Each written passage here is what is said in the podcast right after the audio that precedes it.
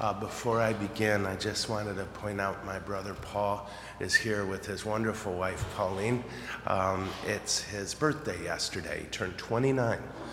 Um, but uh, and my godson nephew Stephen is here as well. You see him with me uh, all the time.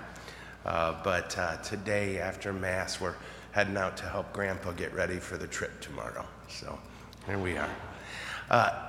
I'm going to do something a little unusual. Uh, instead of kind of doing a central point, I hope you don't mind, I just want to walk us through this gospel because it's four verses that are just packed with things, and I can't pass it up. God help you, yeah? Uh, leprosy was a terrible disease to have. It was a rotting of the human person from the inside out. Uh, it was and is an awful disease to have. Uh, praise the Lord, it is completely curable now. Uh, but that's just within the last hundred years.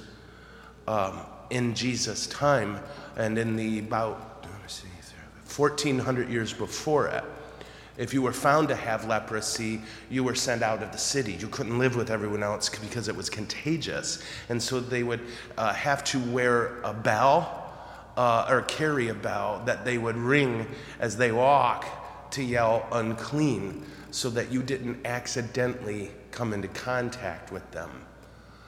Um, nobody was allowed to touch them.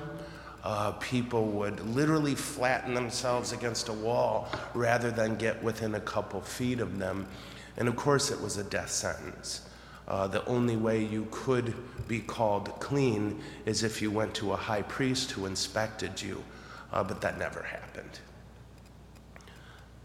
this man uh, saw Jesus and fell prostrate. And uh, you know, one of our first things would be uh, the listeners, or the people who saw this, would be horrified and shocked, not by Jesus healing him, but by this line Jesus stretched out his hand and touched him.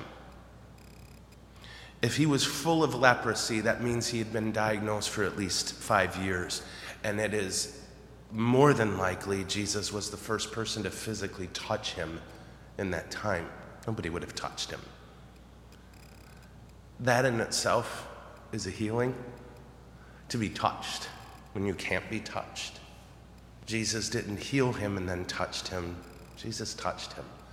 And that gives me a lot of hope as a person who has spiritual leprosy. I think, like everyone else, the fact that Jesus is willing to touch me and to use me and to love me as I am while moving me toward healing. Does this make sense? Okay. Rejoice in that today. Rejoice in it. It is great news. As is the next line I do want you healed. Yay. that means we just have to be patient. And I hate it. I'd rather God never needed me to be patient. But we just have to be patient. More than you want to be healed, He wants to heal you. But man, we are tiny and breakable, and He has to go slow. In the end, Jesus did ask him not to tell anyone because of what you see happen, right? And of course, the guy did. If you're going to sin, by the way, do that kind of sin, right? Tell everyone what Jesus has done for you, okay? But in the end, this really was the problem, wasn't it? That every time people found out Jesus healed someone physically, they swarmed him. But when he taught, sometimes there were people there, sometimes not. Our body is loud. When it hurts, we know. But our soul is quiet. And the greater healing in this man's life was that Jesus touched him for us who have physical pains, it's important to remember that our souls have pain too, and that's what Jesus is interested in healing. So, lots there. And I, I'm, I'm not sorry for how long this is, but I kind of am. Remember, Jesus wants to heal you.